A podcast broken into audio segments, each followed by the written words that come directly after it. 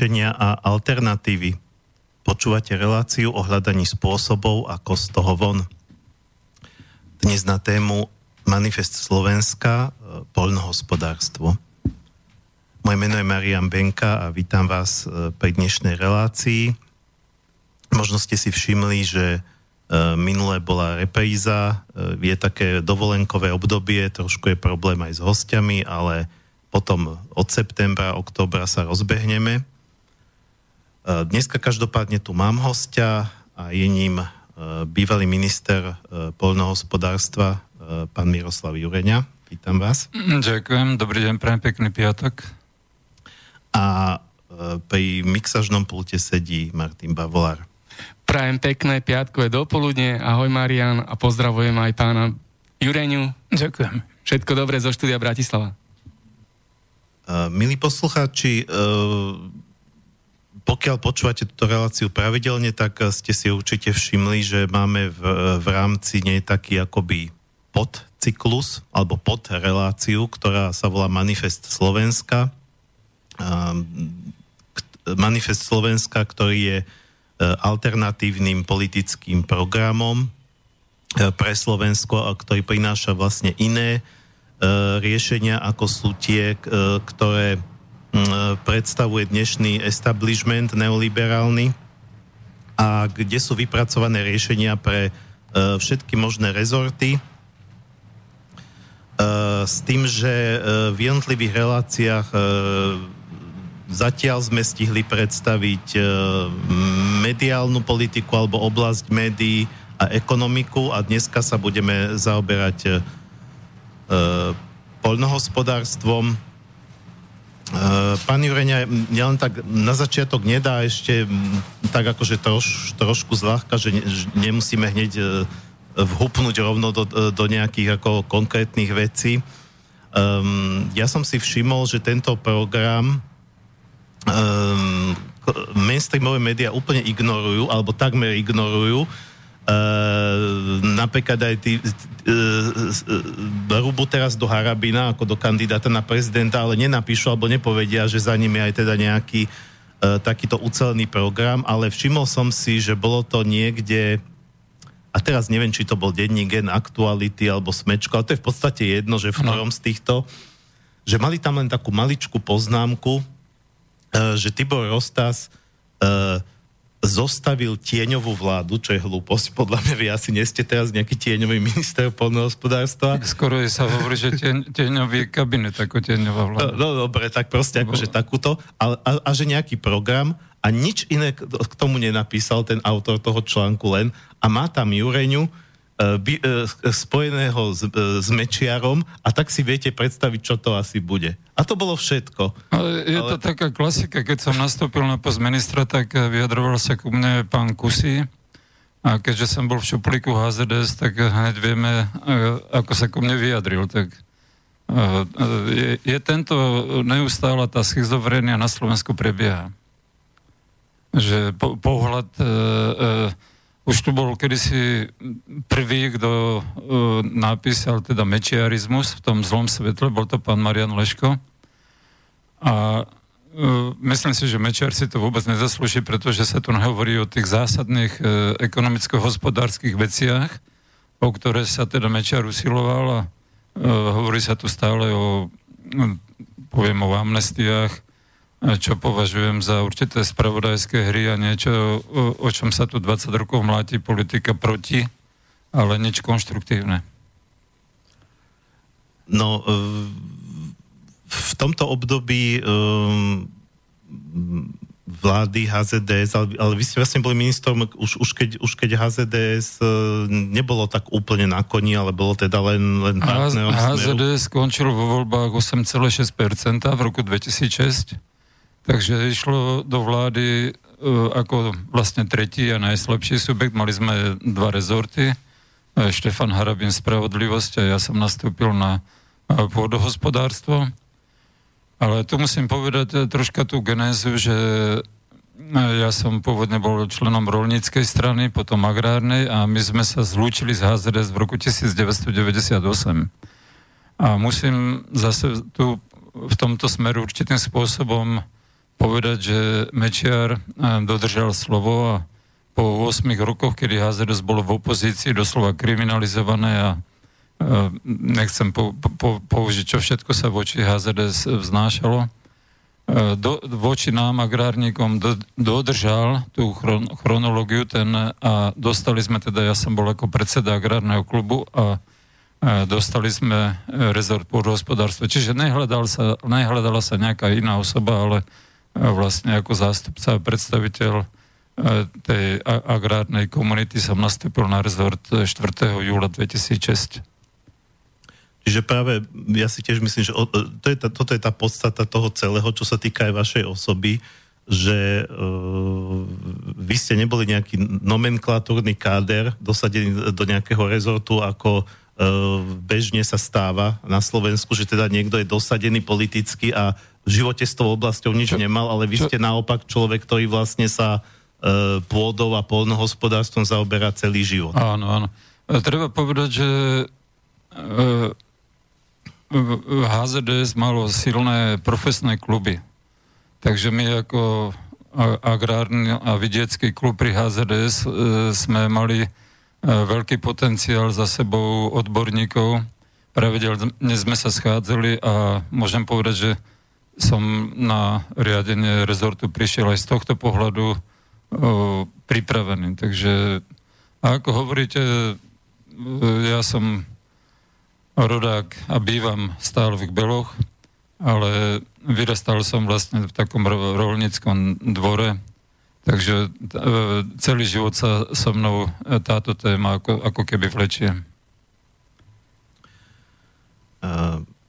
Dobre, ja v tejto chvíli teda, kým pokročíme ďalej, uh, pripomeniem ešte kontakty do štúdia. Uh, zatiaľ sa teda len rozbiehame, ale pokiaľ budete počúvať a budete mať na pána Jurenu nejaké otázky alebo možno aj pripomienky, kľudne môžete samozrejme aj polemizovať, my, sa ne, my necenzurujeme, akýkoľvek názor môžete u nás povedať, to viete.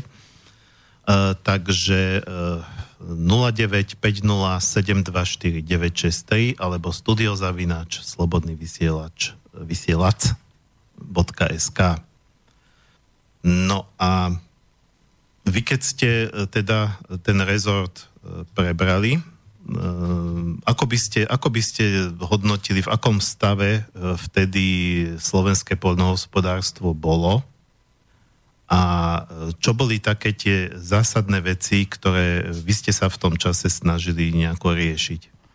V 2006 sme boli už 16 rokov po, dá sa povedať, po roku 89 a rezort pôdohospodárstva e, sa nachádzal aj zároveň dva roky po vstupe do Európskej únie. E, v tomto období tu prebehlo veľmi veľa takých e, zásadných, zásadných zmien a pochopiteľne my sme prišli, ne, ne, hovorím, teda hovorím za celú tú agrárnu oblasť, ktorá, ktorú som reprezentoval, E, prišli sme v tom čase so základnými cieľmi, ktoré sme, ktoré sme mali a potrebovali sme ich riešiť.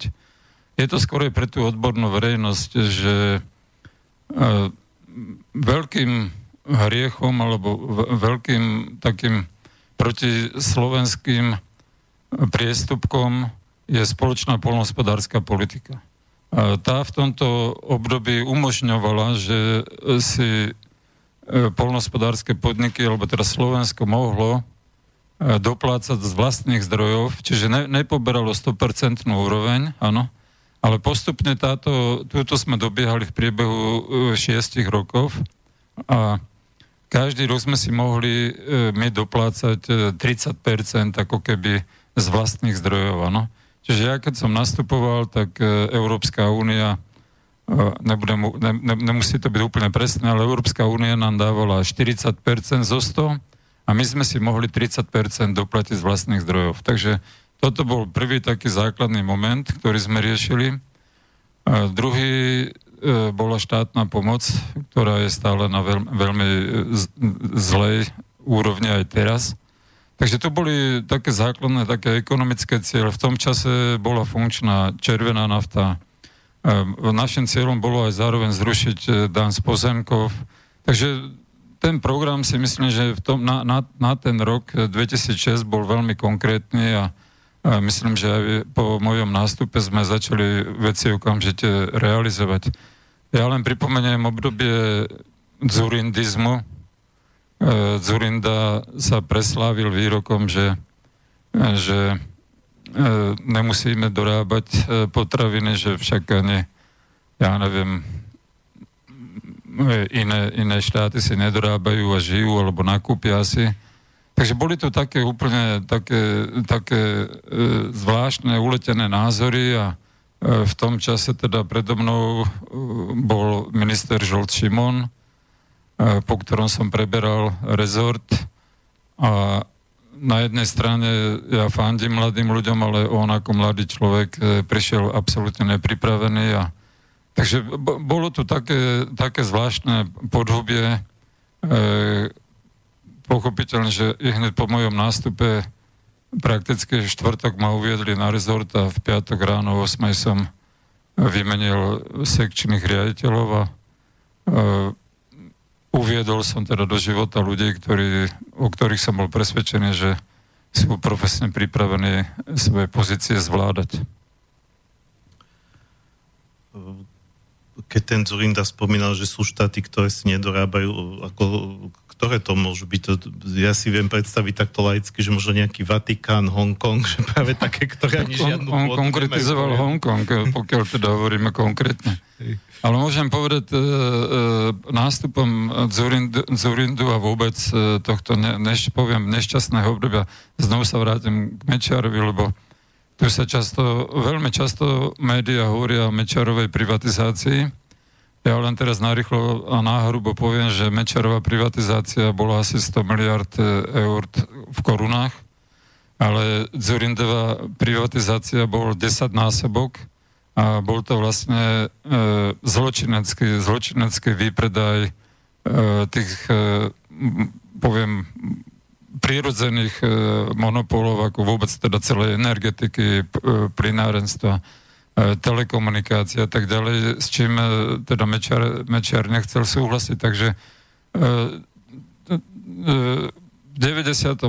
si to veľmi dobre pamätám, lebo v tom čase som pôsobil v potravinárskom odvetvi, vyrábali sme produkty ako resánka, možno to niektor, niektorým ľuďom niečo pripomenie, je to trivanlivý croissant, vyrábali sme panenský olej, e, možno sme v tom čase predbehli troška dobu, ale e, mali sme malé portfólio týchto produktov a keď, sme, keď sa spustila nástupom Zurindu, e, sa rozbehli, rozbehlo sa budovanie obchodných reťazcov na území Slovenskej republiky, čiže vlastne pri každom mestečku začali vyrastať hangáre a nastúpili, e, e, nebudem konkretizovať, a nastúpil celý tento systém. A my dostať sa e, s týmto portfóliom do obchodných reťazcov bolo prakticky nemožné, lebo zalistovanie a tak ďalej, kto v tom troška sa pohyboval, vie, o, čo, vie, o čom hovorím. Čiže volalo sa to potom, že neprimerané obchodné podmienky, ľudovo by som povedal výpalníctvo. Takže to, toto obdobie je poznačené tým, týmto ja len poviem, v, ne- v Nemecku, ktoré možno e, je to náš najväčší obchodný partner, ale v Nemecku riešili obchodné reťazce tým, že stanovili podľa počtu obyvateľov, to mesto, poviem príklad, má 100 tisíc obyvateľov, tak mohlo mať toľko metrov štvorcových obchodných reťazcov, čím chránili vlastne aj tých malých nemeckých e, obchodníkov, ktorí pôsobili, pôsobili do, do, v, tom, v tom nejakom čase a priestore. Takže tu, tu bolo veľmi, veľmi veľa takých e, úplne e, uletených záležitostí, čo sa týka tohto obdobia.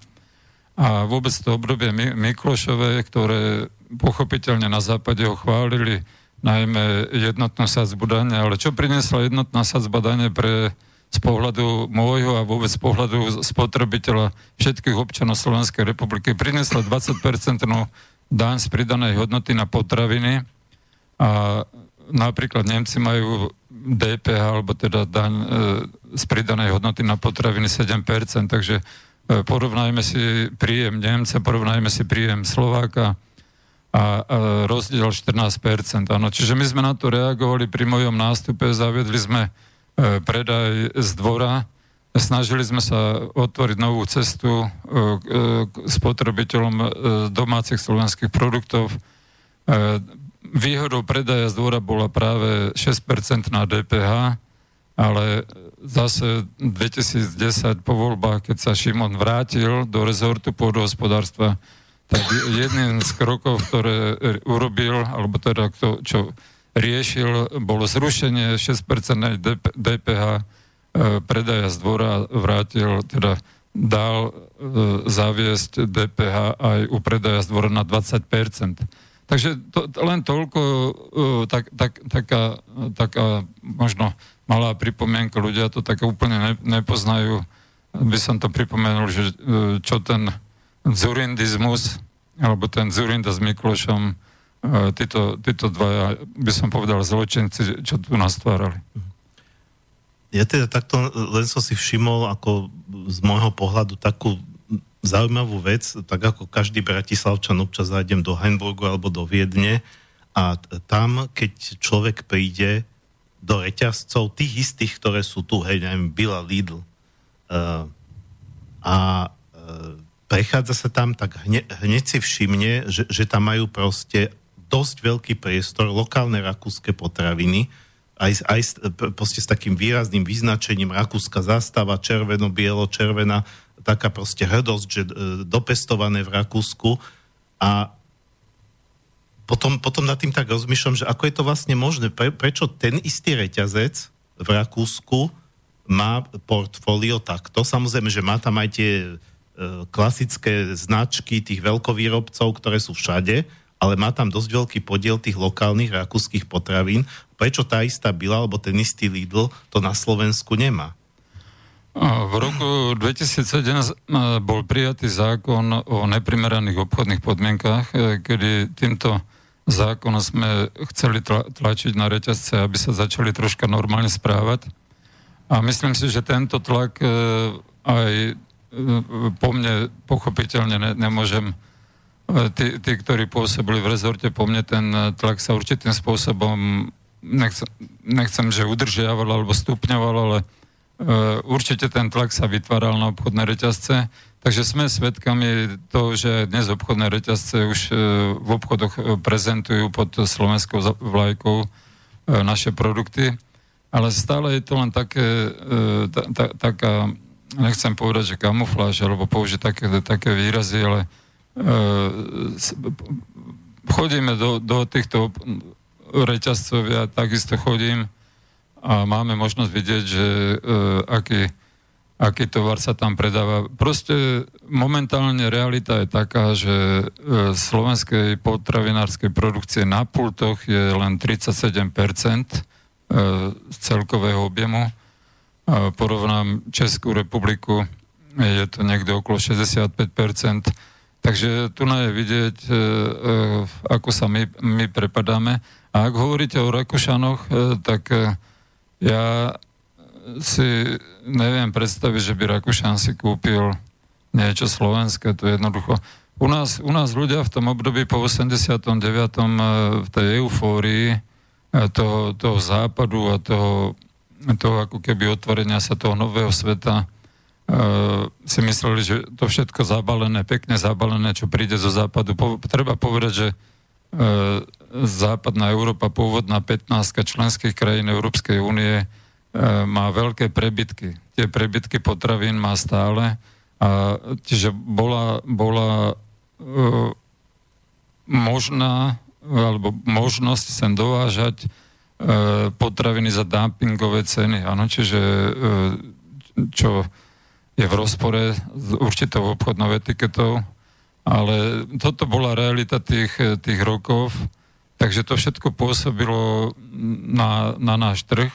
Jasne, že sa to prejavovalo postupnými, teda postupne týmito rokmi e, nastával takýto úpadok a e, prišli nadnárodné veľké e, silné potravinárske spoločnosti, ja neviem, môžem, ale neviem, či tu v rádi môžem hovoriť, ja neviem, poviem Nestle alebo Danone, jogurty Danone, áno, pamätáme si, e, možno môžeme porovnať e, náš e, klasický jogurt a tento jogurt, ktorý je tá kvalita je úplne, úplne iná. Mož, možno by som povedal, že to ani s jogurtom nič nemá, že je to len taký marketingový reklamný produkt. Viete, silná reklama, tým ľuďom sa to dostane pod kožu a myslia si, že konsumujú niečo vynimočné, ale pritom je to v úvodzovkách, e, sú to také, také podvody na spotrebiteľoch. Dobre, čiže e, spomínali ste e, tie reťazce, ako sa sem vlastne natlačili, ako, ako sa sem tý, tým pádom s nimi natlačili tie potravinové prebytky zo západu.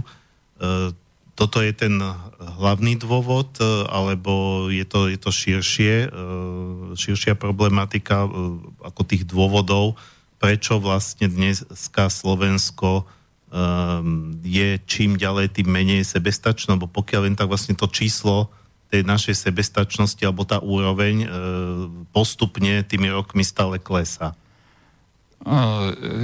Ja troška začnem zase, zase tak uh, idem do môjho detstva. Uh, mo, moja maminka mala taký zošit a v tom zošite mala napísané, koľko si dochováme brojlerov, kurčiat, koľko si dochováme kačic, koľko si dochováme husy, koľko králíkov, e, mali sme kozu v tom čase, e, čiže tam nám dávalo nejaké mlieko, koľko máme ošípaných, zabijeme. A ten jedálny lístok doma v tej rodine na dedine v týchto rokoch, teda hovorím o nejakých 60 rokoch, bol takto nadstavený. Pochopiteľne netýka sa to ľudí, ktorí žijú v mestách, ale to, bolo to určité samozásobenie. Z týchto potravín sme asi neplatili dán z pridanej hodnoty, áno, keďže, keďže sme si ich sami dorobili, sami sme ich skonzumovali, bolo to určité samozásobenie.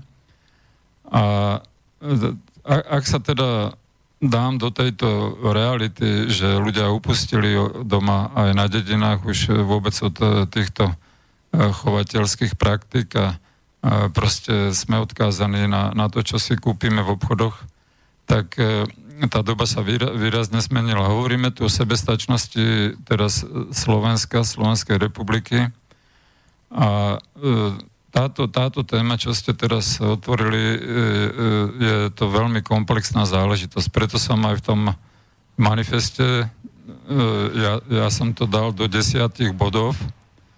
Je to 10 bodov na základe aj určitých životných skúseností, a čo by som teda považoval za také kľúčové a dôležité e, v tomto našom e, malom štáte, ale na tomto peknom Slovensku, čo by sme mali urobiť, áno.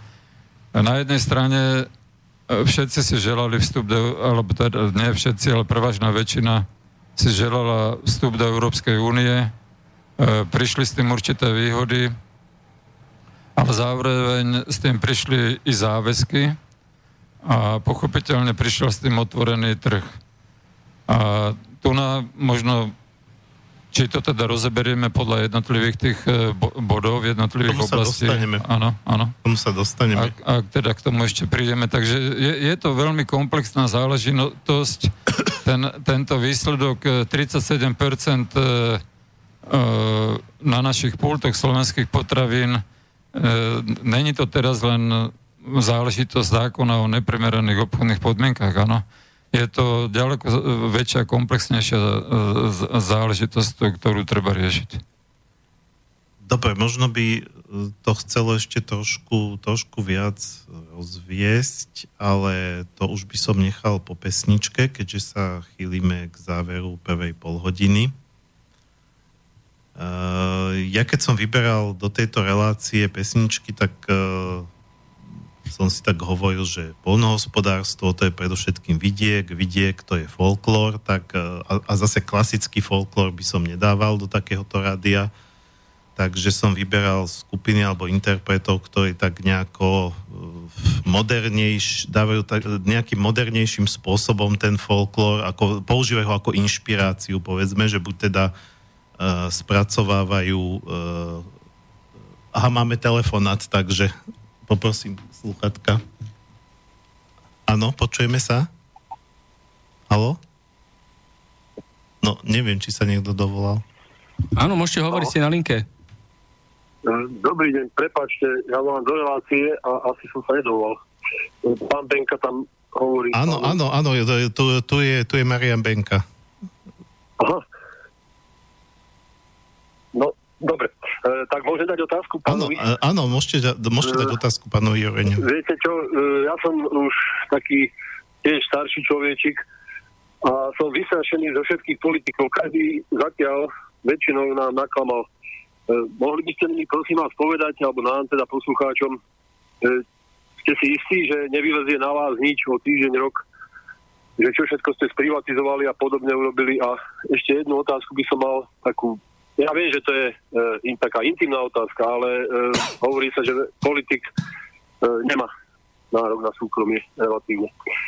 Tak a ešte jednu otázku by som dal, že kedy vzniklo, ja som si to nejako nevšimol v tom behu života, také niečo ako likvidácie napríklad e, malých prasačiarní tam na Tekovskej breznici, pán Marian Benka, určite viete, e, oproti e, cez Horovnicu je taká prasačiareň bývalá, ľudové povedané, tam to zlikvidoval, vraj to kúpil nejaký hm, Holandian alebo Dán, neviem kto, a tento hneď nechal zaniknúť prakticky.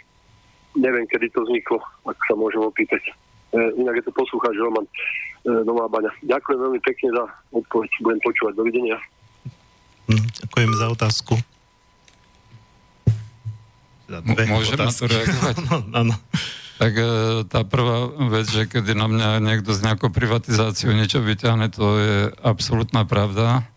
Určite na mňa niekto niečo s privatizáciou vyťahne, pretože ja som do roku 1990 e, pôsobil na rolníckom družstve Beloch 13 rokov a v 90. roku som vstúpil do súkromného podnikania, podnikal som v Senici a v rokoch 2004 e, e,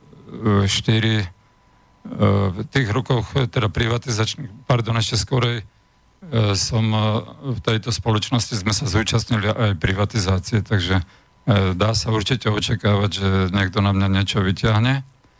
Dnes však nie som v týchto podnikoch absolútne angažovaný. Svoje podiely som vlastne sa už v tých vôdzovkách som ich odpredal Takže, ale dá sa to očakávať. E, nakoniec aj Žol Šimon na mňa takéto veci niekedy používal. E, čo sa týka e, politikov a tak ďalej, že politici tu klamú od rána do večera. Áno, žijeme v období v takom škandalóznom, by som povedal, už sa to posunulo do takého extrému, že denodenne sa tu vytahujú škandály a rôzne kauzy.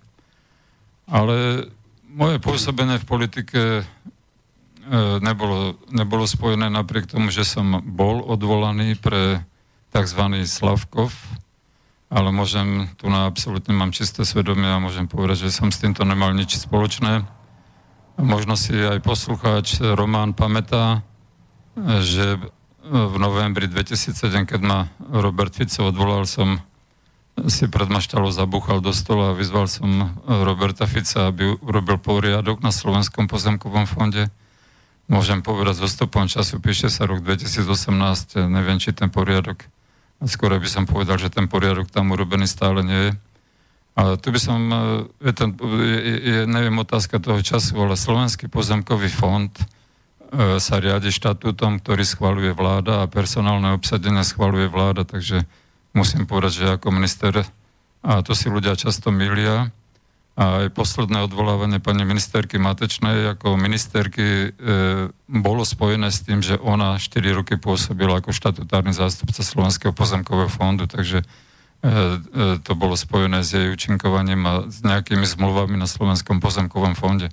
Je to taká, taká rozsiahla záležitosť. Ale zároveň by som tu povedal, ako, e, aj poslucháč, pán Román, pozdravujem ho, je v mojom veku, ja mám 64, že e, nemali by sme byť asi takí náplnení pesimizmom, že politici všetko zle a všetko tak. To je možno ten, ten základný cieľ, kam nás vlastne tí, ktorí tí, tí mocní, alebo tí, ktorí tá, teraz sa tu používa slovo oligarchy, alebo tí bankstri a tak ďalej, ten nadnárodný kapitál, to je možno dostať nás tam, aby sme boli znechutení, otrávení, aby sme boli len takí e, poslušní panáčikovia. Ja som stále slobodný človek a mám právo sa slobodne vyjadrovať.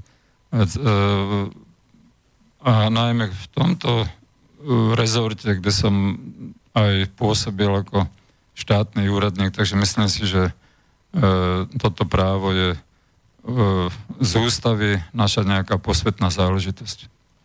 No potom tam bola otázka, neviem, či poznáte ten konkrétny prípad, čo tam spomínal pán, že tam pri rovnici pri Novej Bane nejaký Dan či Holandia. No, hovoril o nejakých... Uh, on to Ale možno by, ste to, možno by sa to dalo rozšíriť všeobecne, že, že, že či, sa, či viete o takéto praxe, že vlastne cudzinci niečo kúpia v rámci polnohospodárstva preto, aby to zlikvidovali.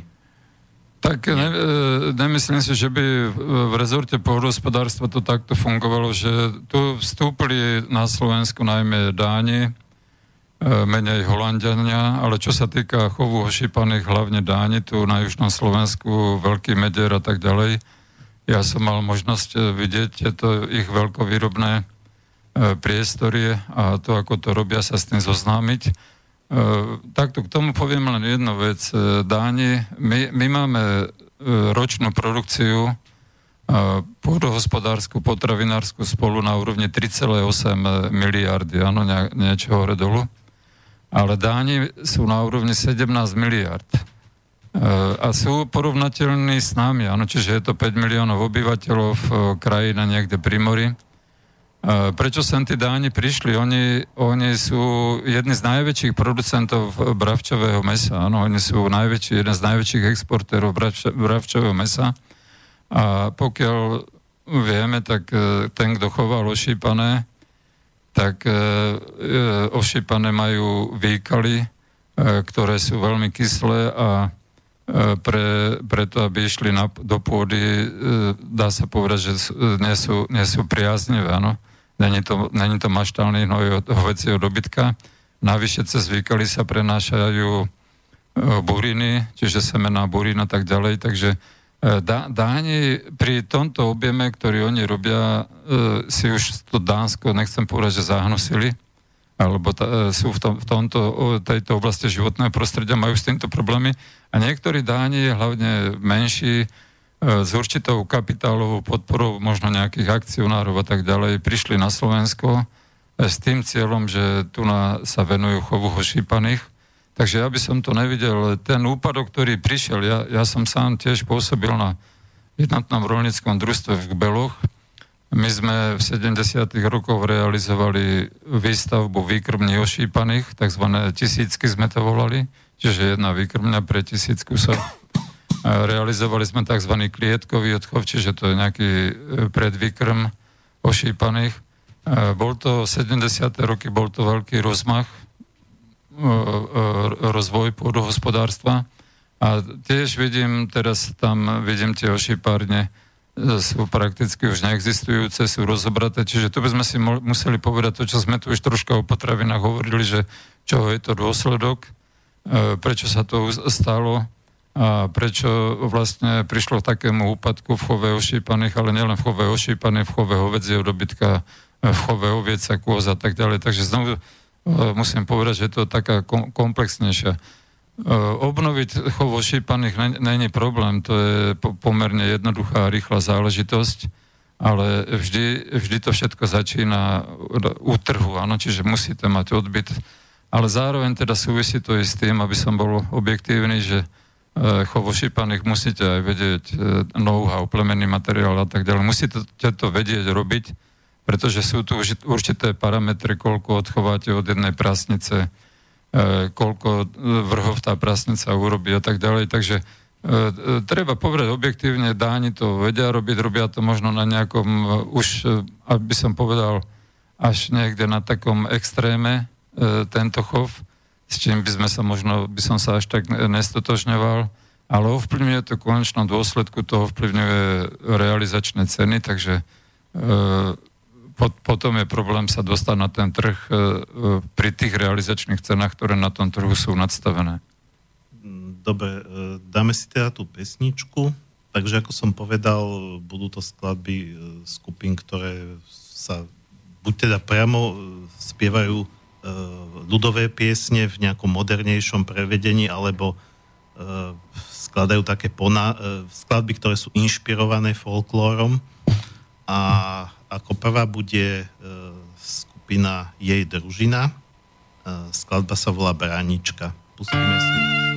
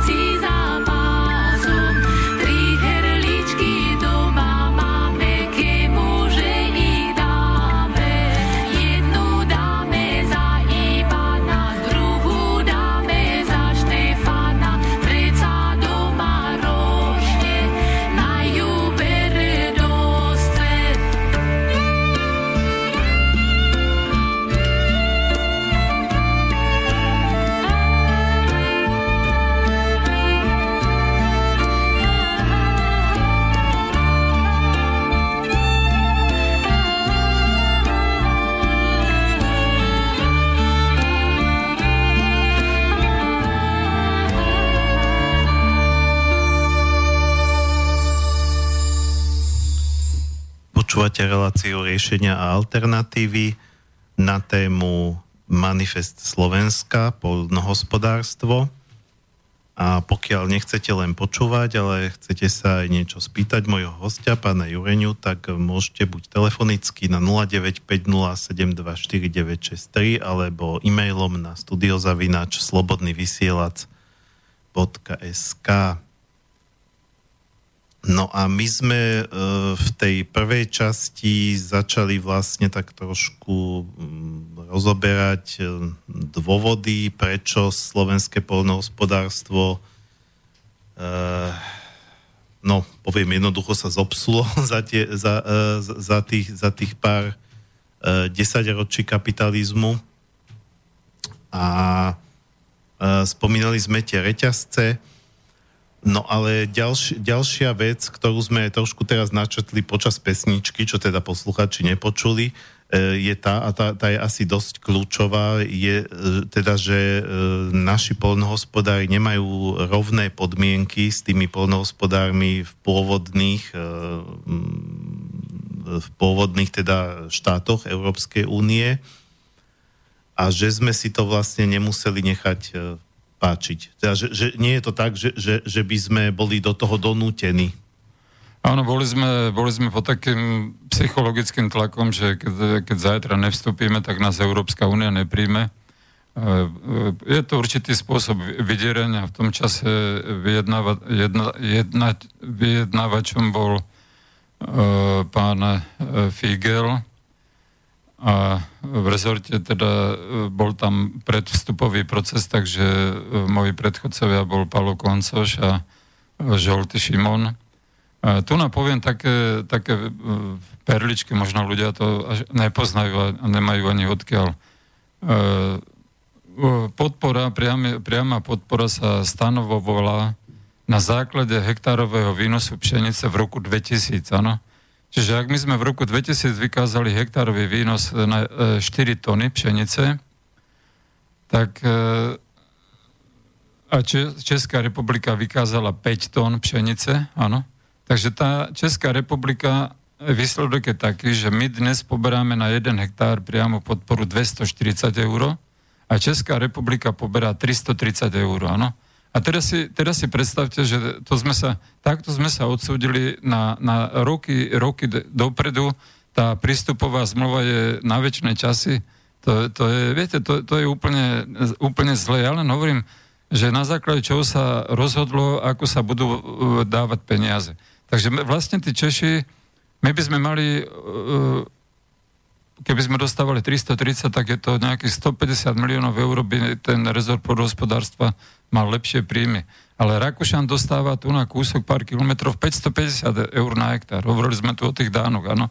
Takže aby sme len tak názorne narýchlo vedeli e, tá, tú nerovnosť, o čom sa tu bavíme, tá nerovnosť, je to, je to zase tam viacej veci. Ale tu by som po, e, pripomenul že ako to bolo vlastne v čase, v čase socializmu.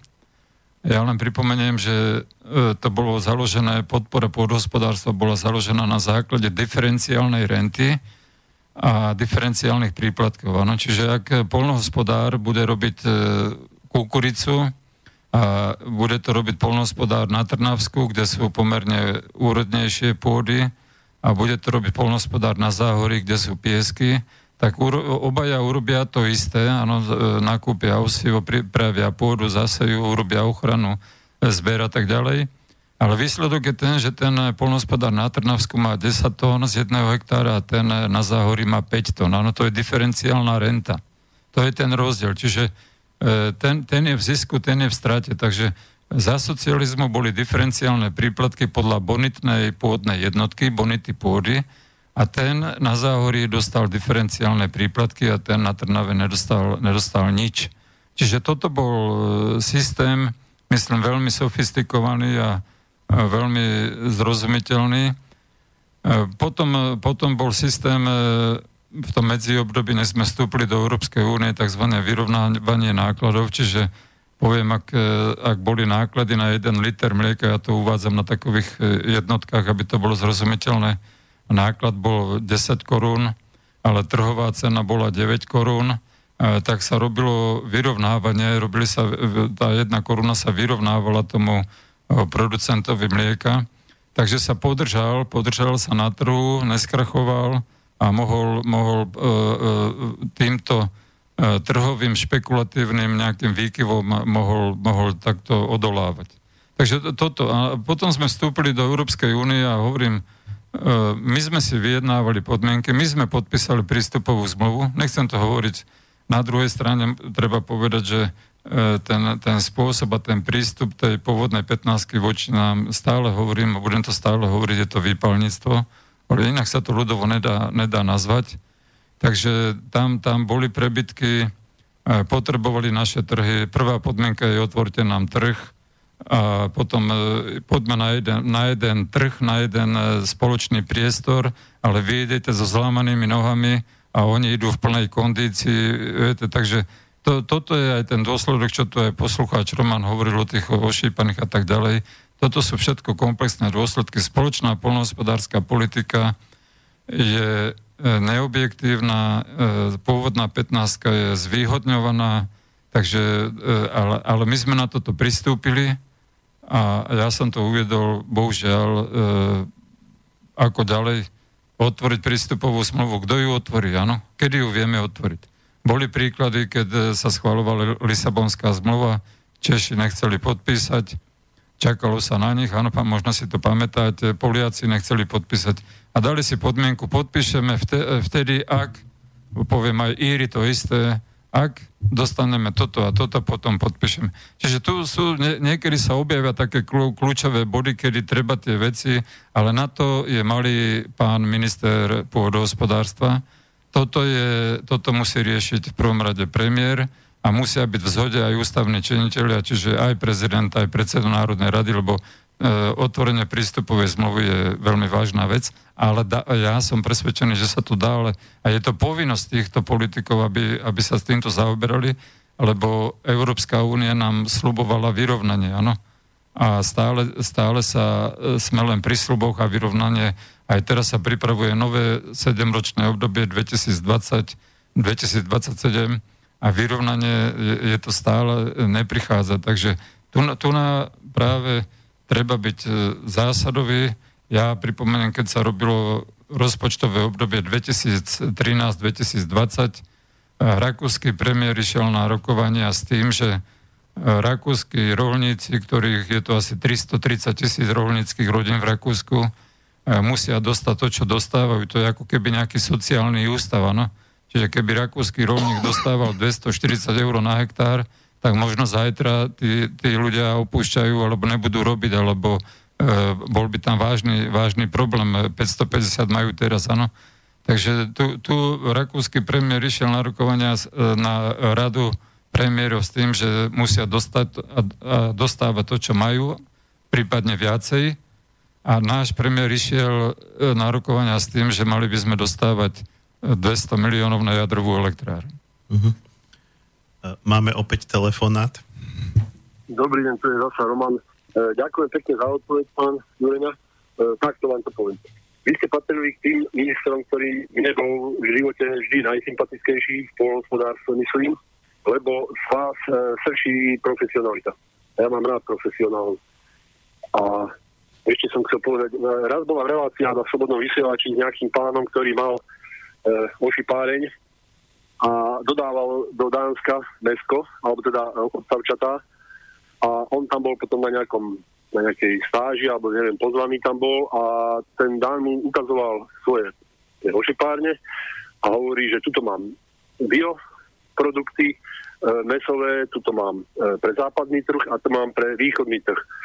A on sa ho pýtal, že a v čom je zaujímavý ten bioprodukt. No tam musia ísť bez GMO, bez všetkého možné, bez chémie, potraviny pre tie prasiatka potom toto je pre západný trh, tam sa pestuje repa a neviem, čo čo možné a on hovoria, prosím ťa, v čom je rozdiel potom pre východný trh. A on zabil tam, že no, tam idú odpady kadejaké potravinové a také všelijaké zmesky, tam sa to až tak nestriehne. E, iba to som chcel doplniť, že to bolo, tam som smeroval moju otázku predtým, lebo samozrejme ako Slováka má, má rozčuluje, keď sme ne, potravinovo nesebestační a ja som už s tým sekol a už mám 5 sliepok. Dovidenia. Majte sa zatiaľ ano. dobre, počúvam vás. Áno, tak ďakujem. Ja myslím, že sme úplne v zhode na, na také jednej vlnovej frekvencie. Trápi nás to určite všetkých. A to, čo povedal, je svetá pravda, že e, sme, sme, oni nás veľmi podceňujú a ja by som zdôraznil, že naše, naše pôdohospodárstvo bolo možno na vyššej úrovni ako ich polnohospodárstvo. Takže, e, e, ale bohužiaľ je to, je to ako keby stále právo silnejšieho a e, to, toto je, budem to stále opakovať, je to vypalnická politika, nič iné. Ja by som mal takú laickú otázku, ale vrta mi to v hlave, že prečo vlastne keď už sme teda spomínali tú nerovnosť v tých dotáciách, ale teda ako principiálne, prečo vlastne v dnešnom modernom svete je potrebné polnohospodárstvo dotovať? Lebo tak sú iné oblasti, povedzme priemyselnej výroby, ktoré nikto nedotuje, musia si zarobiť sami na seba, ako dneska to v dnešnom svete už nie je možné pri polnohospodárskej produkcii, alebo by potom tie ceny boli také, že bol by problém e, pre bežných ľudí si kupovať tie potraviny? No, musím povedať k tomu asi toľko, že pôdohospodárstvo zväčša dotujú všetky štáty, či sú to Američania, či Európska únia, a možno či sú to Rusi, alebo Číňania, áno. E, e, pôdy, e, ak zoberiem v globálnom meradle ten, tento svet, áno, celá Zemegula má, má nejakú pôdu a tá pôda je schopná uživiť e, možno tých 8 miliard alebo koľko nás tu momentálne na, na Zemeguli sa nachádza. Lenže snaha je, že, že sa hospodári na tých úrodnejších pôdach, že sa nehospodári to, čo som hovoril o tej diferenciálnej rente, áno. A potom e, sú tu niektoré politické, politické otázky. Viete, Američania hovoria, že e, potraviny sú zbraň. Takže e, nikto, a, a súvisí to s tromi funkciami, s tromi funkciami, ktoré plní polnohospodárstvo. Čiže není to len produkcia potravín, jedna funkcia, ale je to aj životné prostredie, čiže krajina ako taká. A potom je to aj zamestnanosť, v tom priestore aj na Slovensku máme, že kde už nikto nechce dneska ani bývať, áno, takže to, sú, to je komplex, zase taká komplexnejšia vec. E, dobre, e, máme teraz e, otázku na maily? Áno, prišla nám otázka, alebo taký komentár skôr. Pozdravujem vás, pokiaľ bude pôda, zem v zátvorke, predmetom súkromného majetku tak nikdy nebudeme sebestační. Zem, voda, vzduch patrí všetkým. Ten, kto bude pestovať a starať sa o lesy, pôdu, podľa pravidiel by mal dostať parcely za symbolický prenájom od národa, to je štátu. Súkromné vlastníctvo zeme od ľudskej zaznamenanej histórie je len zdrojom rozporov a vojen. Posluchač Marko nám poslal takýto názor. Áno. E, súhlasím.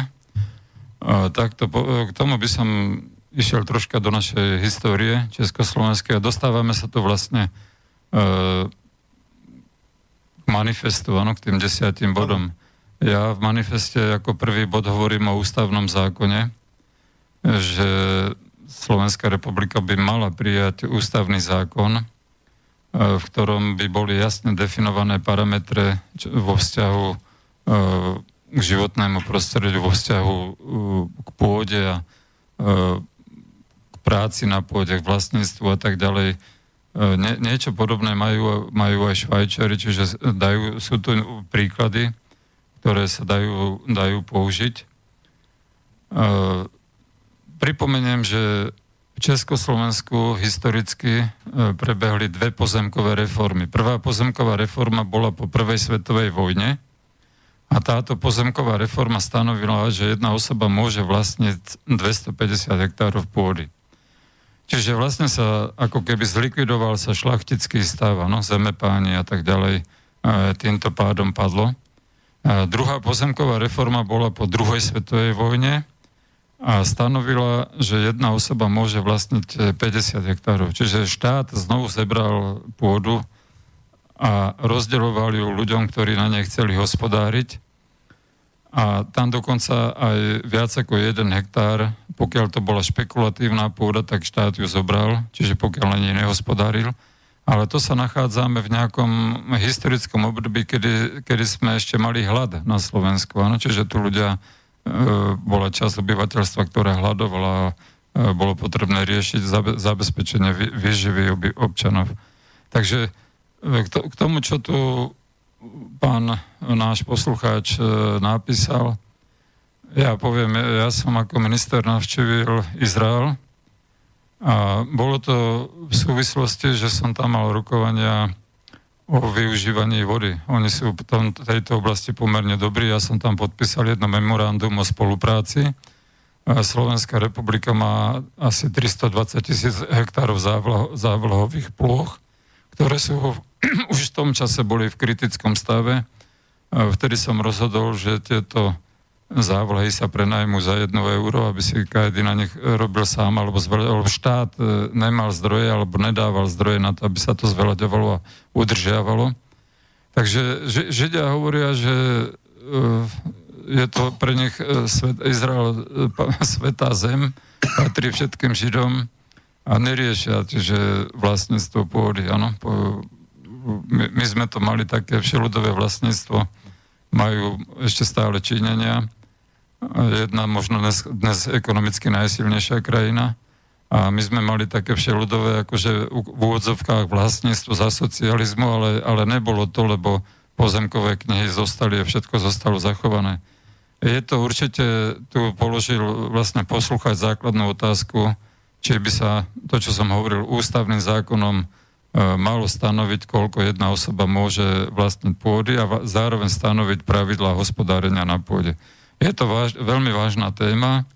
E, Európska únia hovorí, že pôda je tovar. E, boli sme svedkami, že minulý rok e, Slovenská národná strana v tomto smere urobila ústavnú zmenu, že teda pôda, pôda je národné dedictvo.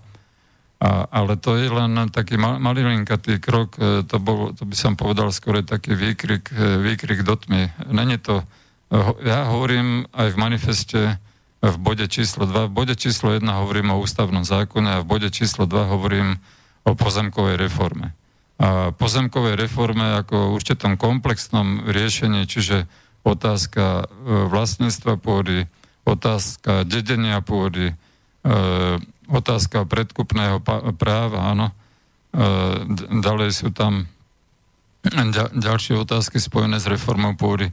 Takže ja, ja viem, že možno niektorí právnici teraz e, povedia, to je možné, nemožné. Sú tu pozemkové úpravy, ktoré teraz e, je tu nejaká cena, za ktoré by sa mali pozemkové.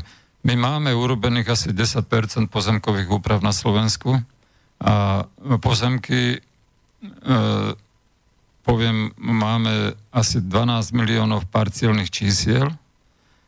Na jedno parcelné číslo je v priemere 10 vlastníkov, áno, e, ne, nejak, a máme nejakých 4 milióny, viac ako 4 milióny vlastníkov. Čiže má, máme v tom veľký neporiadok a, a z tohoto titulu, aj z tohoto titulu nám lež, ležia tzv. biele plochy.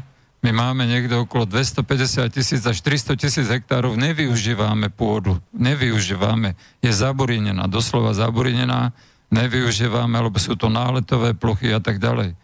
Takže táto oblasť, e, je to, je to stále také pole, pole neurana. A tu by som povedal jednu, jednu takú základnú politickú vec.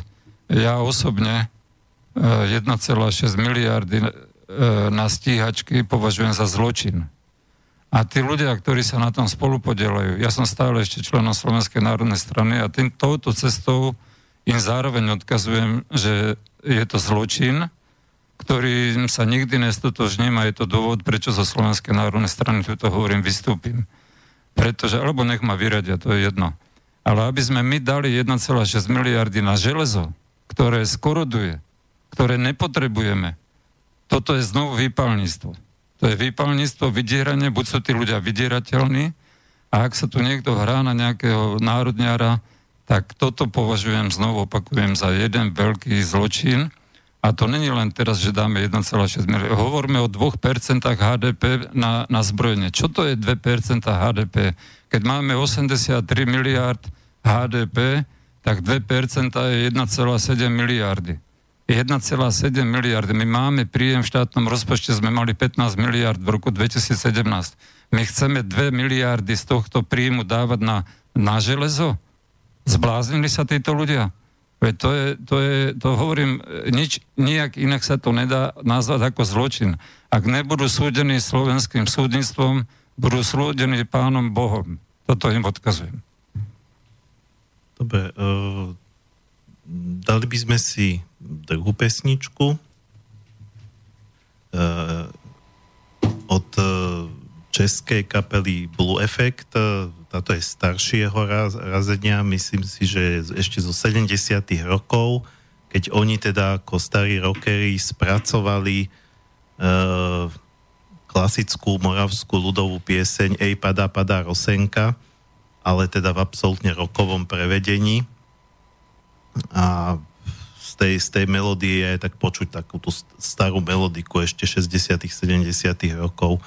Takže dáme si Blue Effect a potom budeme pokračovať. thank you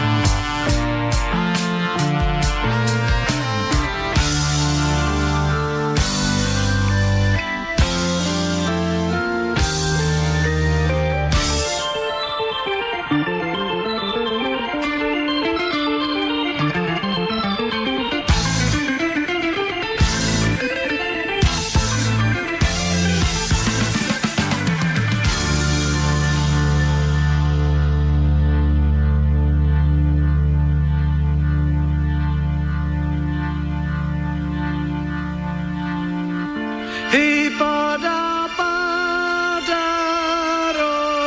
AUTHORWAVE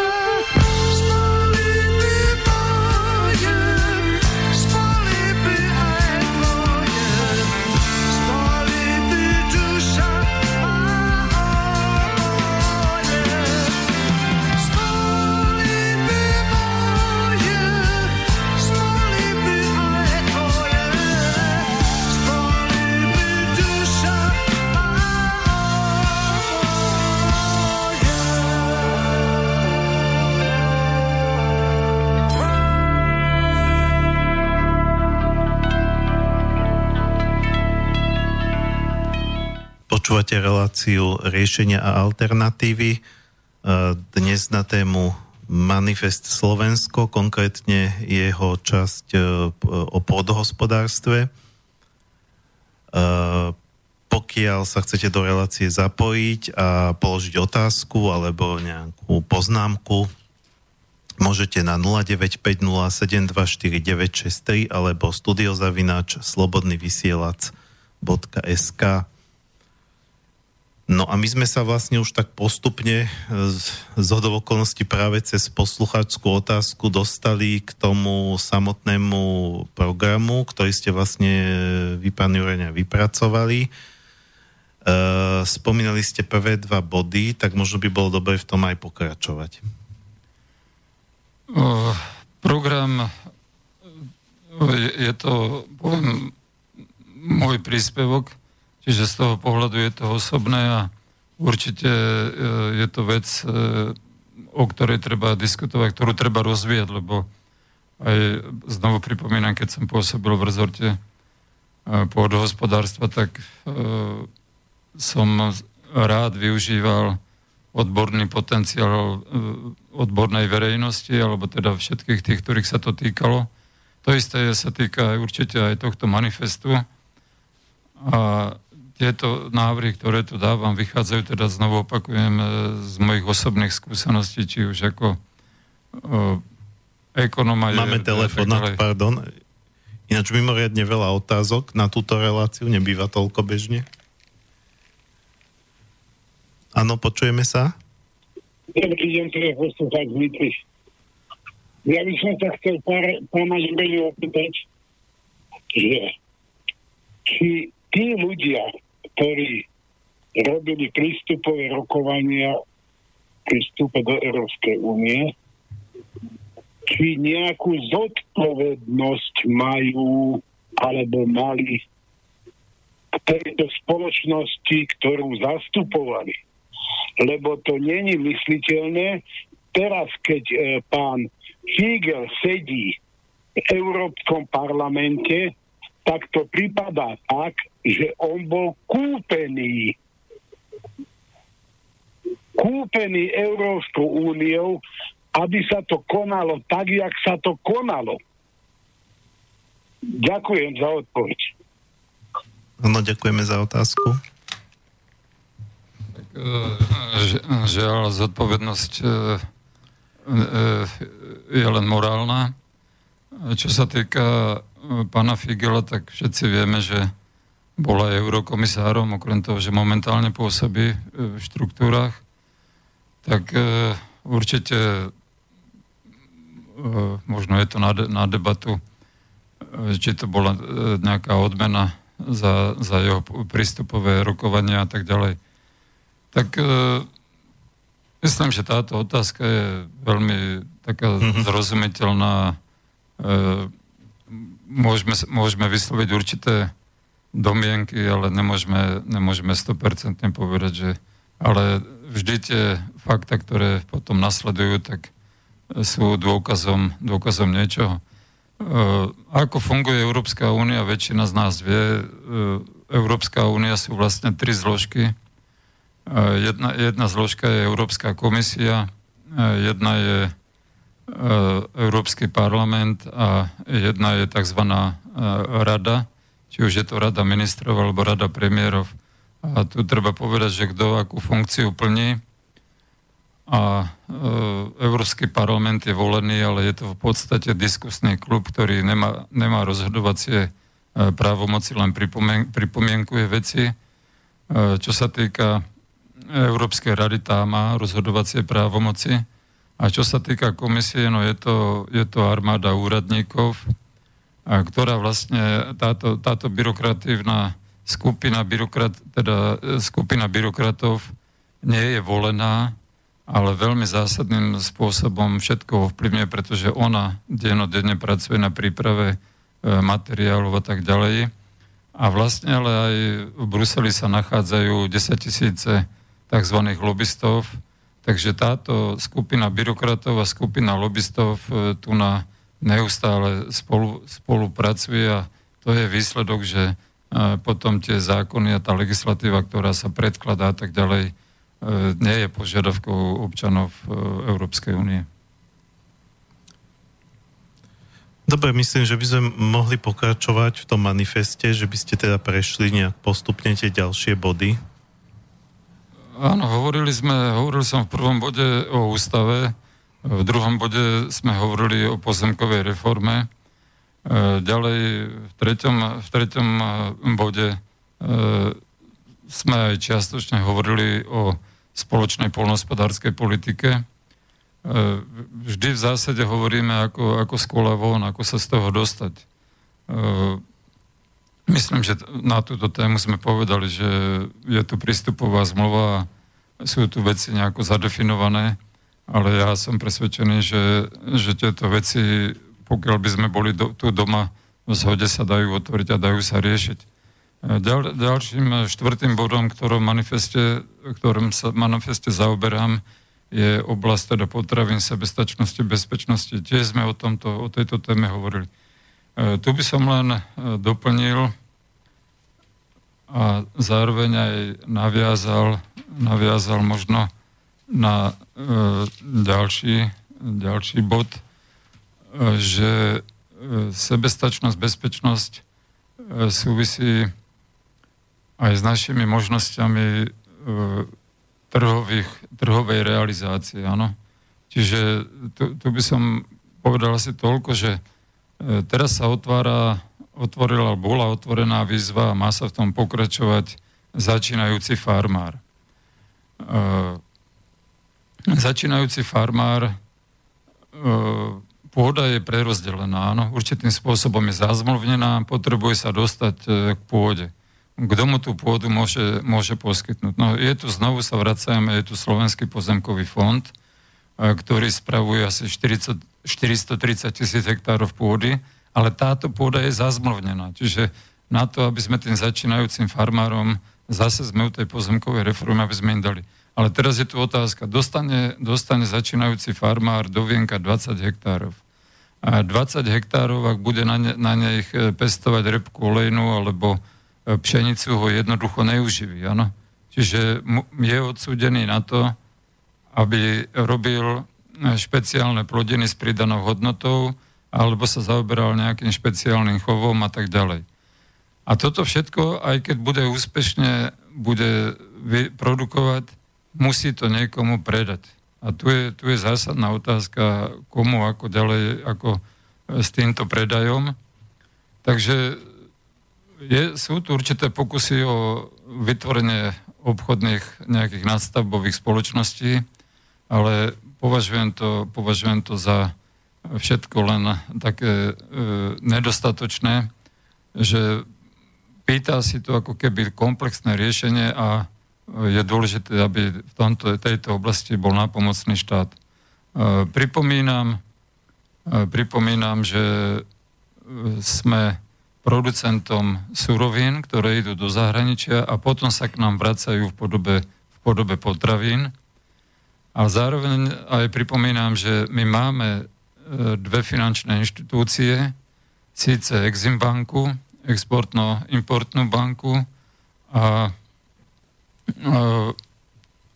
banku záručnú a rozvojovú.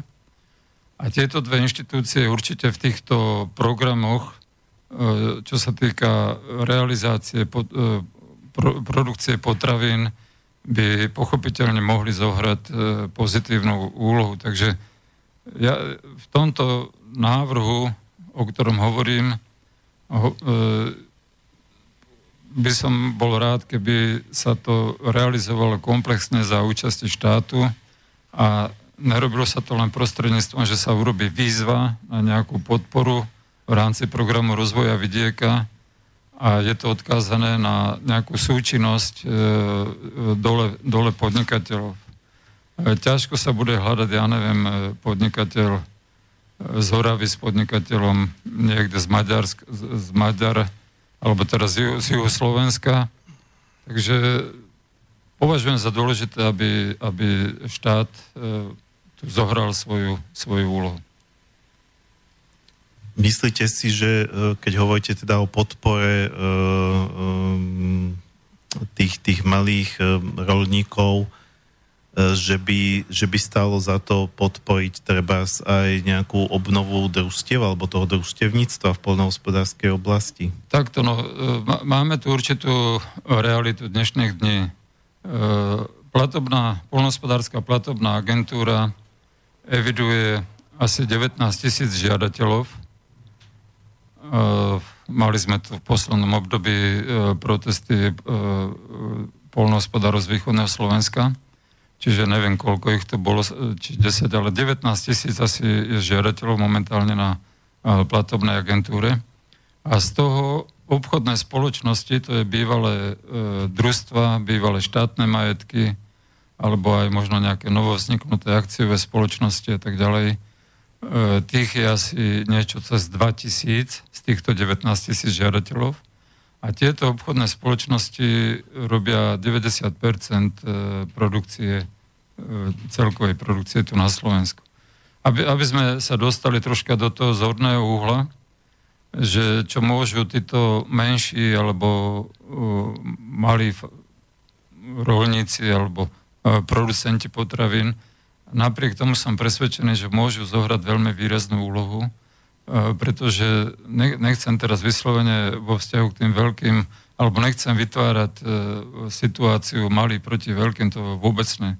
Naopak si myslím, a hovorím o tom v jednom bode z manifestu, že je tu veľa, e, veľa týchto samozprávnych spolkov, poviem, či je to, či je to komora, polnospodárska potravinárska komora, agrárna komora, pozemkoví vlastníci, zväz družstevných rolníkov, e, ďalej súkromne hospodáriaci rolníci, e, rôzne platformy vznikajú. Čiže je tu, je tu toho veľmi veľa a musím povedať, všetci sú na jednej lodi a bolo by dobré, aby si všetci zjednotili svoje, svoje ciele a zo, tieto ciele boli zosúladené so štátnou, za štátnou politikou.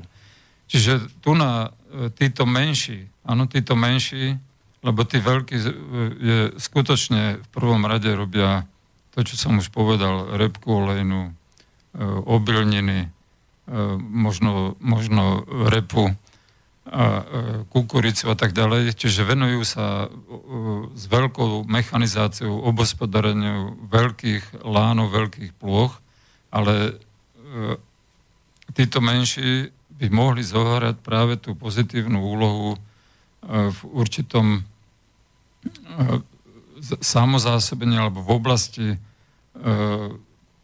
najmä to, čo tu stále hovoríme, v oblasti špeciálnych plodín a pridanej hodnoty. Áno, pretože ak bude mať 20 hektárov, tak musí, je odkázaný na to, aby robil špeciálne plodiny a Slovensko ako krajina má veľký prírodný potenciál na, na sadovníctvo, určite aj na pestovanie zeleniny a tak ďalej, aj na chov e, možno lesnej zvery, hovoríme tu, vznikajú, poznám konkrétneho e, podnikateľa, ktorý teraz buduje lesnú oboru, venuje sa tomu s plnou vážnosťou, je živiteľom rodiny.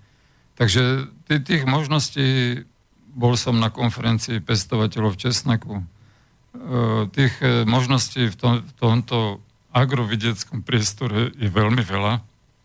A eh, súkromne hospodáriacich rolníkov a malých, poviem teda, použijem výraz farmárov, ma, malých rolníkov by som nepodceňoval, lebo táto mozaika týchto menších e, producentov v určitej koordinácii a to, čo hovorím v koordinácii a zosúledení e, pomoci dostať sa na trhy, e, by mohla zohrať veľmi výraznú úlohu a, po, a, a pomoc by mo, pomocnú ruku pri dosahovaní a zvýšení našej sebestačnosti. Čiže tie družstva už sú v podstate ako minulosť? Tak družstva, družstva prešli určitou transformáciou, hlavne, hlavne majetkovou. E, prvé družstvo, len pripomeniem, e, založil Samuel Jurkovič 1845. Ja som napríklad mal možnosť e, v Kolumbii navštíviť firmu, a táto firma združovala 15 tisíc malých farmárov. Ano. Jeden malý farmár mal, poviem, 20-30 hektárov, ale táto spoločnosť, tých 15 tisíc e, malých e, farmárov, vytvorilo jednu veľkú obchodnú spoločnosť, ktorá e, mala celú vertikálu. Ano, čiže od e, produkcie prvotných teda produktov, ano, od produkcie obilnín, mlieka a tak ďalej, cez spracovateľský priemysel, cez mliekárne, e, pekárne, až vlastnú obchodnú sieť. Čiže mali vlastnú obchodnú sieť a e, v tom čase, keď som ja teda mal možnosť e, s týmto celým projektom sa zoznámiť, tak oni mali asi 760 miliónov dolárov obrad. Mm-hmm. Toto hovorím my, my sme v inej situácii, ale je, je to určitý príklad. E, podobne som navštívil v Izraeli kibuci, áno. E, mal som možnosť zoznámiť sa. Tých príkladov vo svete, hovorili sme tu o dáňoch, že dáň v chove ošípaných, e, čo dosiahli. Sú tu Íry, ktorí majú viac ako 30 miliard potravinárskej, polnospodárskej produkcie. Tých príkladov je tu veľa a určite treba hovoriť o cielenej, cielenej aj obchodnej politike, lebo títo malí môžu, potom sú odkázali len na predaj e, v tom svojom blízkom okolí a tak ďalej. Ja sám tiež nakupujem dnes kurčatá, e, takže si ich objednávam u jedného chovateľa na záhorí a keď vyskladňuje, tak nám oznámi, kedy vyskladňuje a my si pre ne ideme, uložíme si ich do mrazničky, ale vieme, môžeme sa priamo cez internet on tam má v tých odchovoch má kamery, čiže my sa vieme priamo cez kameru po, pozrieť na ten chov tých kurčiat, ako, ako, ako ten chov sa realizuje a tak ďalej. Vieme, čím ten chovateľ, za akými krmivami pracuje a tak ďalej.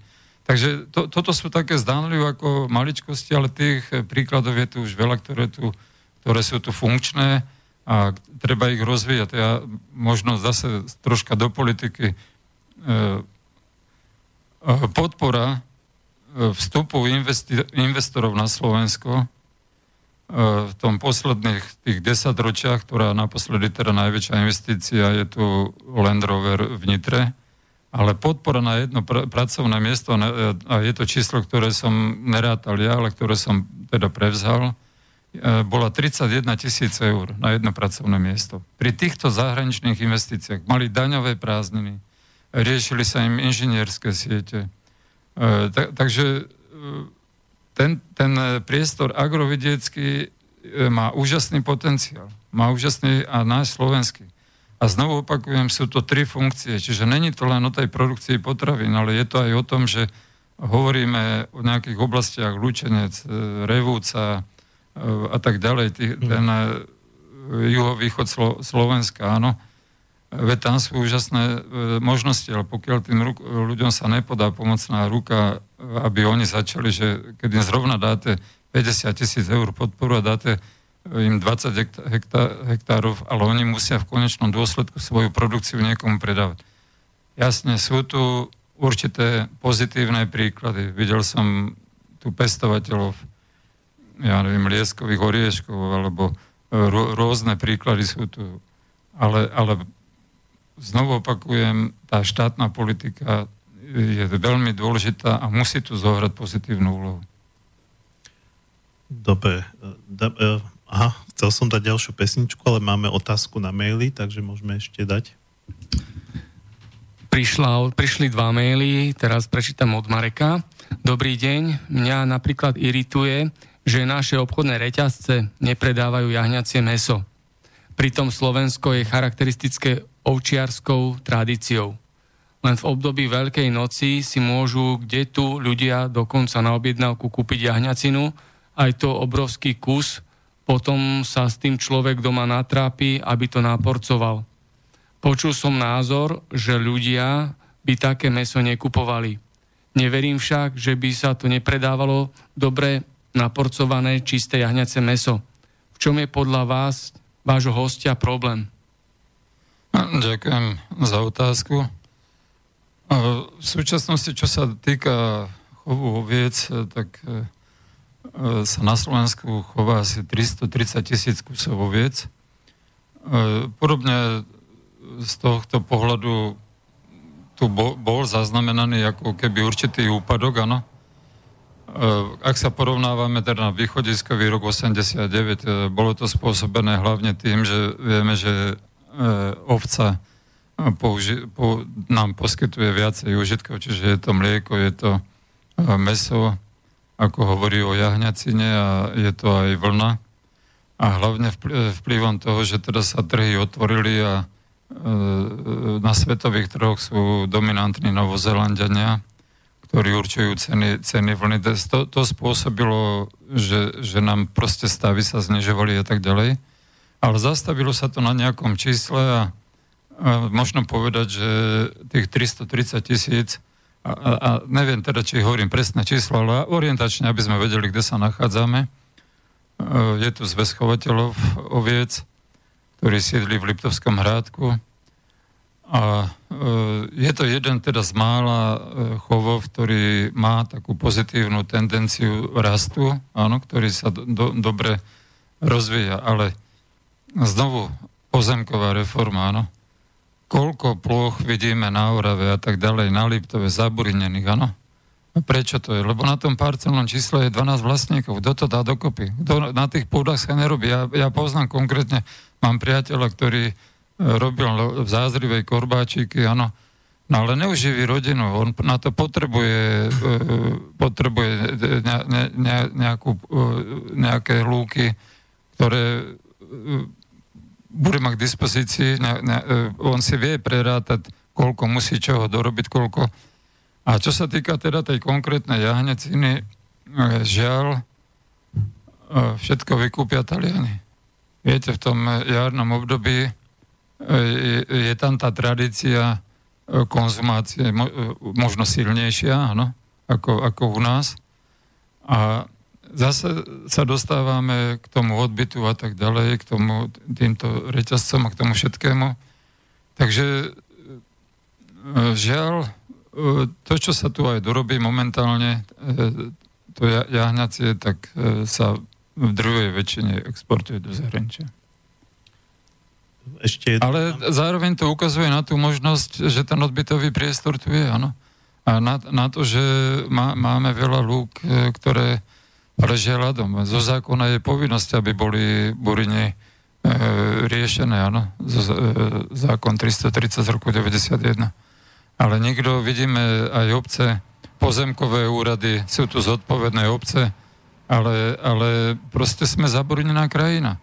To, to sú všetko dôsledky a že keď pôjdeme do Arábie, je tam piesok a, a chovajú tam nejakú ko, kozičku alebo nejakú, nejakú túto ťavu. A, takže my, my ten potenciál jednoducho ne, nevyužívame. To je tvrdá, tvrdá realita. Dobre, čiže ešte jedna je tam? Áno, ešte nám napísal Marko ešte raz jeden mail len taký dodatok ku komentáru. Dedic sa musí len nárok na ďalší prenájom. Ak sa neprihlásiš, automaticky sa nárok stráca. Takto nevzniknú tie biele plochy, kde 10 metrov kubických, je to napísané, vlastní 10 ľudí. Tak áno, čo sa týka dedectva, uh, uh, ľudovo povedané, E, bolo tzv. uhorské právo a bolo tzv. rakúske. rakúske. Rakúšania a Češi išli tým rakúskym a my sme išli tým uhorským. Čiže rozdiel je v tom, že my dedíme, keď je 10 detí, tak na všetkých 10, áno. Ale Češi, ak je 10, tak sa dedí na jedné, z pravidla na toho najstaršieho, čiže musia sa dohodnúť. Tam tá pôda sa sceluje, áno. U nás sa drobí, tam sa sceluje. To je taký historický problém, znovu som o tej pozemkovej reformy, áno. To je historický problém, ktorý asi by sme mali proste E, v tom povedať zásadné, e, bude to takto. A ďalšia vec teda, potom sú pravidlá e, prenajímania pôdy, to o čom tu aj vlastne tí polnohospodári v Bratislave z východného Slovenska o, o tom, o tej legislatíve tu boli. Boli tu nadstavené nejaké pravidla toho postupu celého a tak ďalej.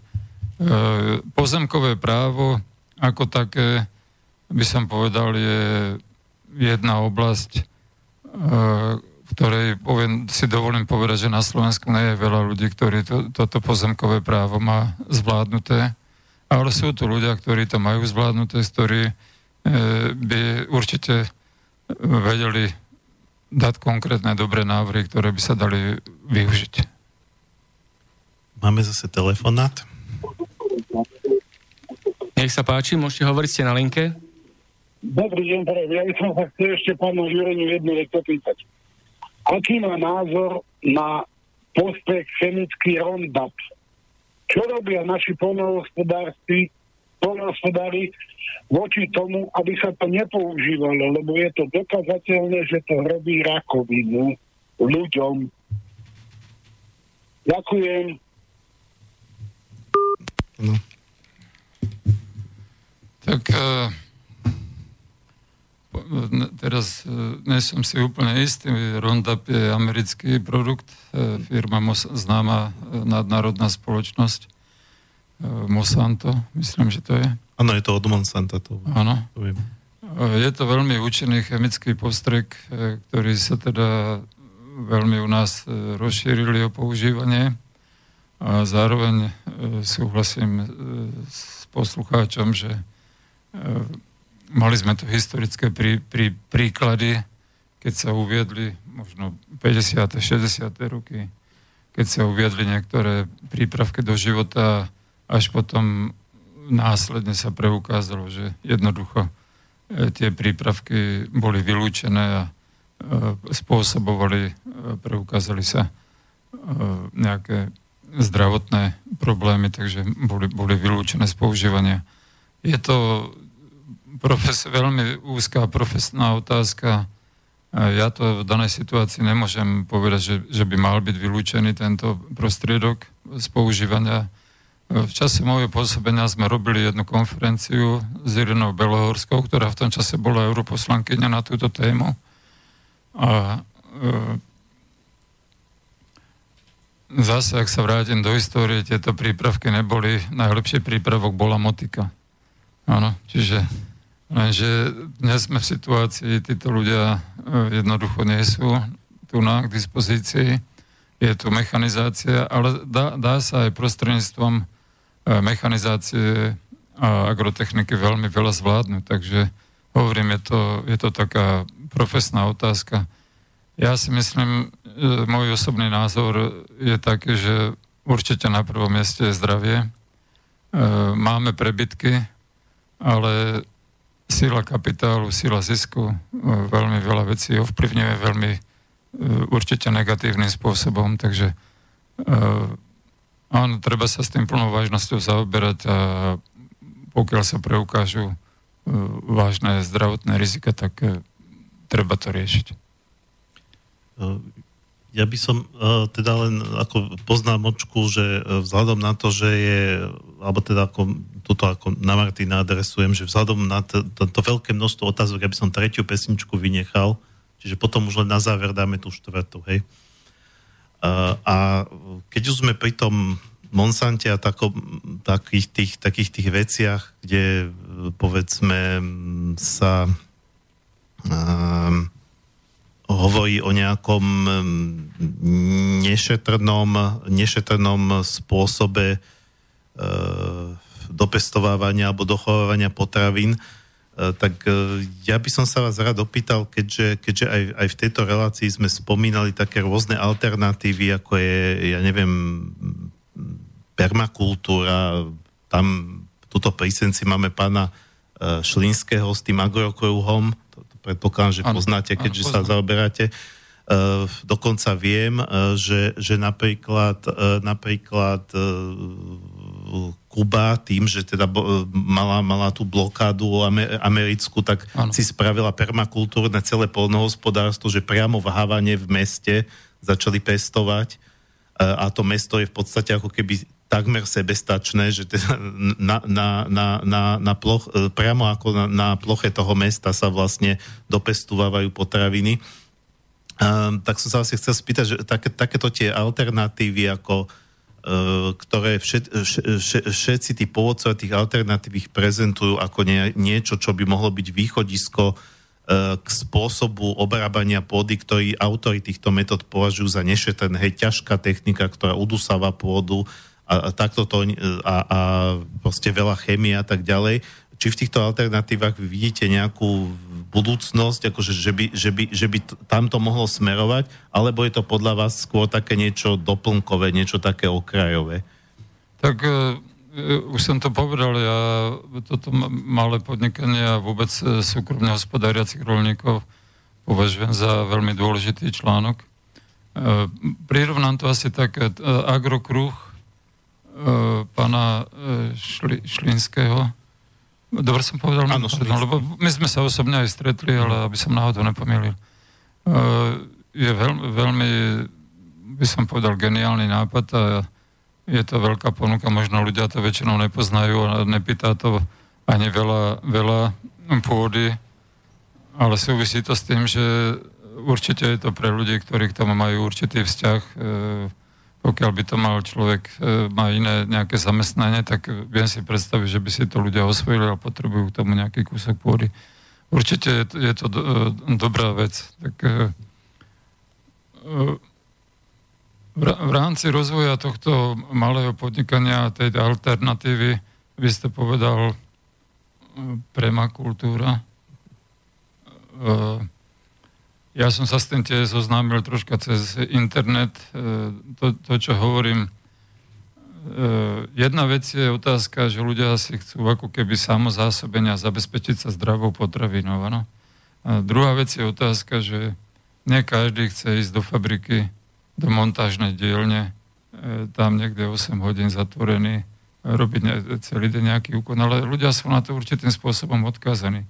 Čiže ak by sme dokázali vytvoriť určitú ponuku a priestor pre týchto ľudí, e, ktorí by radi, radi v tomto obore pôsobili, a myslím si, že takých ľudí je na našom vidieku veľa, tak e, považujem to za dôležité. Ale znovu hovorím, je to súčinnosť, e, súčinnosť štátu.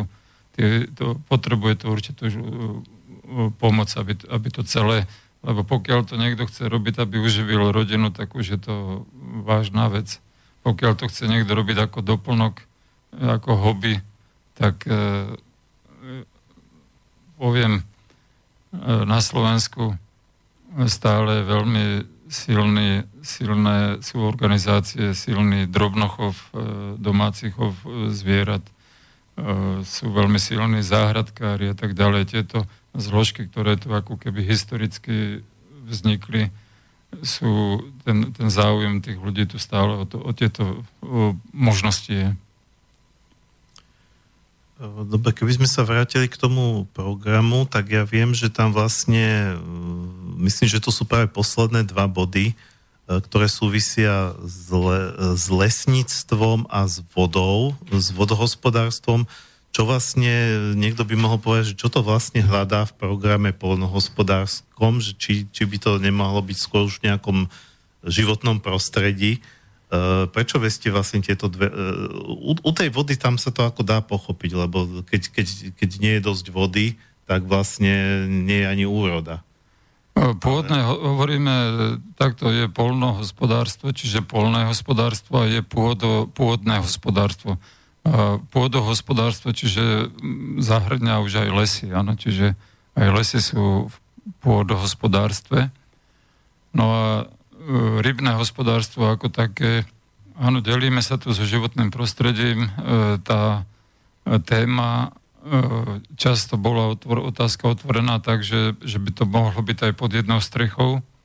A sme svedkami stále takových prebiehajúcich rozporov a takej neustálej vojny, ako keby životné prostredie proti pol, polnohospodárstvu alebo pôdohospodárstvu. A je to vidieť najmä u lesníkov a u lesov. Pritom by som sa pozastavil, ja e, zdôrazním, že na Slovensku máme Národné lesnícke centrum, čiže je to ústav, kde sa profesionálne venujú, myslím si, že profesionálne zdatní odborníci E, téme, téme slovenského lesníctva. E, na druhej strane, na to, aby ste sa stali ochranárom, e, to môže, to môže byť každý, áno, považujem to za dôležité. Ja sa stretám často s tým, že ľudia vyhadzujú z auta odpadky a potom s kamarátmi niekedy aj chodíme ich zberať a tiež sme určitým spôsobom ochranári, áno. Neviem, či to robia páni Erik Baláš a pán Lukáč z ochranárskeho združenia v Vlhči niekedy e, robili takúto činnosť, e, tak, tak sa prezentovali ako takíto ochranári, ale chcem povedať jednu zásadnú vec, e, ktorá sa tu historicky udiala zase, že na to, aby ste sa stali formálne ochranárskym združením, stačia dvaja ľudia, založíte si združenie a registrujete sa na ministerstve vnútra. Ale čo je tragédiou, e, v roku 2002 e, Láslo Mikloš ako minister životného prostredia e, dostal do zákona o životnom prostredí, že ochranárske združenia môžu vstupovať do konaní. Ano? A teraz to troška ozrejmím. Vy budete majiteľom lesa, áno? Vy vlastníte 10 hektárov, 100 hektárov lesa a tento les nápadne likožrut nápadne ho likožrút. A likožrút, e, väčšina teda vieme, o čom ho, hovoríme, áno. A ten likožrút, ten les jednoducho zlikviduje. A prídu ochranári a povedia, to treba nechať na samovývoj. Áno. E, lesy v Tichej a Kôprovej doline boli vysadené ľudskou rukou. Čiže to, prvom to treba zdôrazniť. E, teraz z pohľadu vlastníctva.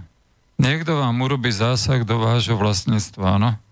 Ten les zožerie likožrut. Vy máte škodu, áno? Ale v Rakúsku alebo vo Švajčiarsku to funguje tak, že ak niekto rozhodne, že to ponecháme na samovývoj, tak vašu majetkovú újmu, vašu škodu e, štát e, vám uhradí.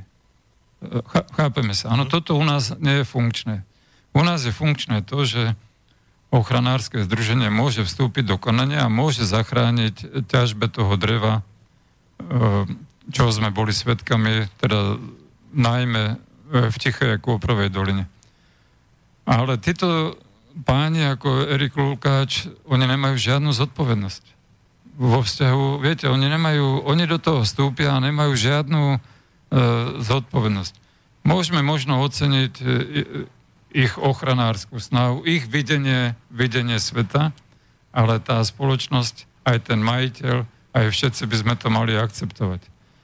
Takže uh, ja som mal možnosť zažiť, bol som, bol som v Tatrách a ráno o 7, keď sa mala začať ťažba uh, v doline, tak som sa išiel osobne uh, tam to presvedčiť, ako to prebieha tam si jeden človek lahol e, pod kolesa traktora alebo toho mechanizmu, ktorý to tam išiel spracovávať to drevo. Musím povedať, ten samovývoj môže, povedzme si, koľko bude trvať samovývoj a koľko, ak do toho vstúpime ľudskou rukou.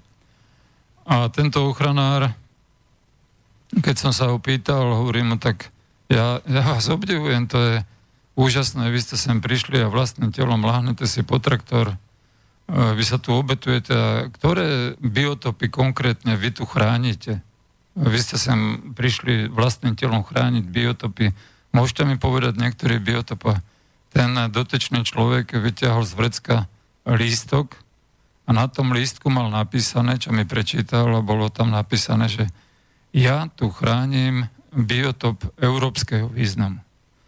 Ten človek ani, ani si nebol schopný, tam bol možno 5 biotopov, ktoré sú tam teda vzácne a dôležité, nebol schopný si ani zapamätať. Ja som vtedy povedal, že, že to nie sú ochranári, ale že to je nejaký komparzista, ktorého tam odniekal priviezli. A možno mu dali na kávu niečo a ten si tam lahol pod traktor. E, toto sa tu proste deje a dialo sa tu. A ja som bol zástanca toho, aby aj som vytvoril spoločnú komisiu, vtedy životné prostredie, e, pôdohospodárstvo, ktorá pracovala Vtedy sme si dali záväzok, že zonáciu Tatier urobíme do jedného roka. V tom čase bol ministrom životného prostredia pán Izák Jaro. A ja, ja som presvedčený, že, že by sme k tomu aj dospeli, ale tá zonácia Tatier, píše sa rok 2018, nie je stále urobená. Len v dôsledku toho, že ľudia si nesadnú za stôl, že spolu nekomunikujú a že sa len niekde nejako predvádzajú E, natočia pekný film o, o Orlovi alebo o, o, nie, o niečom, o našej krásnej, úžasnej krajine. E, hádame sa tu, či máme Medvedov 2000 e, alebo 800 na, na, na takýchto. Ale potom je otázka, že kde sa tu tí medvede vzali, ak to robíme zle. Ak by sme to robili zle, kde, kde veď medvedia v Európe už máme len my na Slovensku a možno niekde v Rumunsku, v Rumunsku áno. Veď orlo máme pomaly už e, len my na Slovensku. E, niektoré tieto biotopy, e, takže tu ne, nemôžno hodiť len tú špinu na tých lesníkov, že, že to je nejaká banda, ktorá tu len ťaží drevo a, a je, robí niečo negatívne. Veď tí ľudia si robia tiež svoju prácu a mali by sme mať vočením určitú úctu a mali by sme si ich vážiť. Ja len pripomeniem, že že prvá stredná škola vôbec na svete bola v Liptovskom hrádku 1795 a prvá vysoká škola vôbec na svete bola v Banskej šťavnici ako súčasť e, Vysokej školy Banskej niekde okolo 1840. E, my máme úžasnú tradíciu, naše lesy sú e, proste krásne, jedinečné a to znovu sa vraciam k tomu, čo hovorím o ústavnom zákone, áno že aby sme povedali, ako, akú víziu, ako si to, to budeme chrániť. A nehovorím aj za účasti lesníkov, aj za účasti ochranárov, ale aby sme to ochranárstvo nevyužívali na politické alebo nejaké iné účely. Sú tu rôzne podozrenia. Mal som možnosť sedieť s pánom Smatanom, ktorý je, e, Juraj Smatana, ktorý je dnes, e, dnes už není ochranár, ale dnes je loviteľ, antikonšpirátor. No tento človek, s ktorým som niekedy v roku 2007 sedel v, tel, v TV e, na nejakej 20-minútovej debate, sa tiež prezentoval v tom čase ako veľký ochranár a e, mne profesor Julius Novotný dal, daroval takú malú knižku, e, kde boli uvedené biotopy, ktoré sa nachádzajú v Kôprovej Tichej doline. Celkovo, už si to presne nepamätám, možno sa jedná o 5 rastlinných a o 5 živočišných, aby sme vedeli, o čom sa bavíme. Ja som vtedy tomu pánovi Smatanovi povedal, pán Smatana, mohol by ste povedať divákom, ktoré biotopy vy chránite v Tichej Kvoprovej doline? Musím povedať, za celú reláciu nepovedal nepovedal jedného biotopa v Slovenčine. Na konci relácie sa zmohol na latinský výraz a po relácii mi profesor Novotný volal a hovoril, vieš čo povedal? To tam rastie ako burina. Takže to, toto je jeden príklad. E, môj konkrétny e, osobný prí, príklad, prípa, prípad, s, to, s týmto človekom som sedel a mám o týchto ľuďoch svoju mienku z tohto reálneho života. Máme už posledné dve minúty, aby sme to teda nejako ešte ukončili. Tak ak chcete ešte nejaké slovo na záver. Viete čo, v danej situácii prežívame horúčavy, prežívame jarné suché obdobia. Ja som tu hovoril, že som v Izraeli rokoval s Izraelcami, podpísal som memorandum o spolupráci o využívaní vody teraz e, neriešim nejaké politické veci, ale e, e, keď niekto niečo vie, tak to vie. A nehovorili sme o hydrológii a vôbec o vode. Budeme darmo, budeme vytvárať rizikové fondy a budeme polnospodárov odškodňovať v dôsledku sucha a iných kalamit. Musíme rieči, riešiť e, príčiny, prečo to tak je.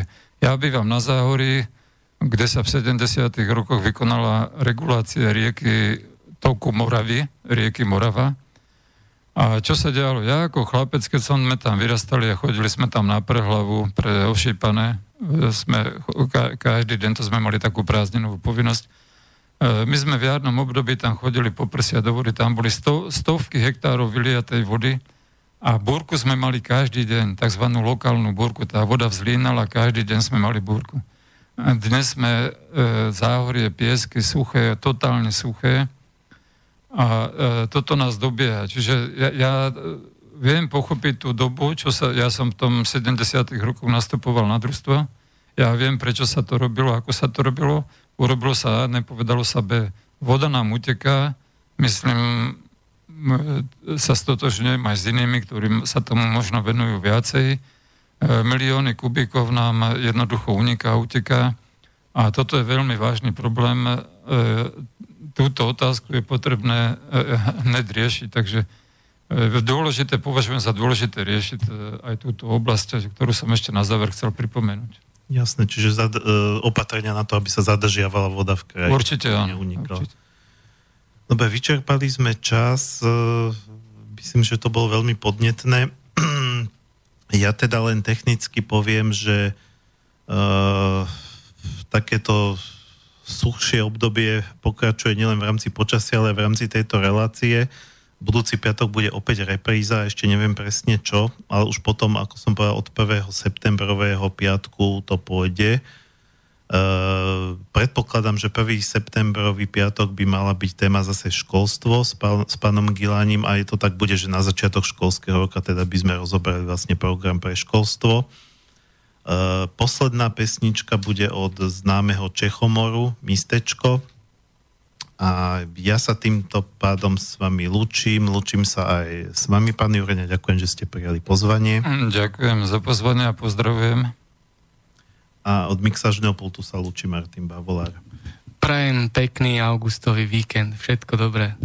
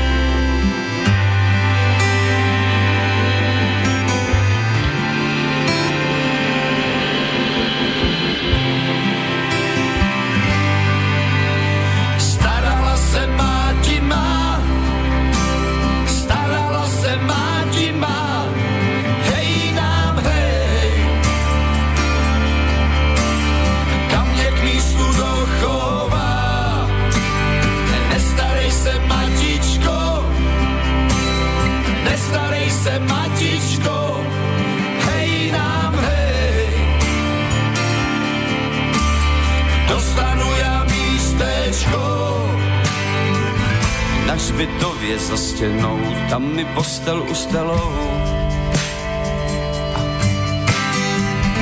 Místo peřin prachových dají třísek jedlových.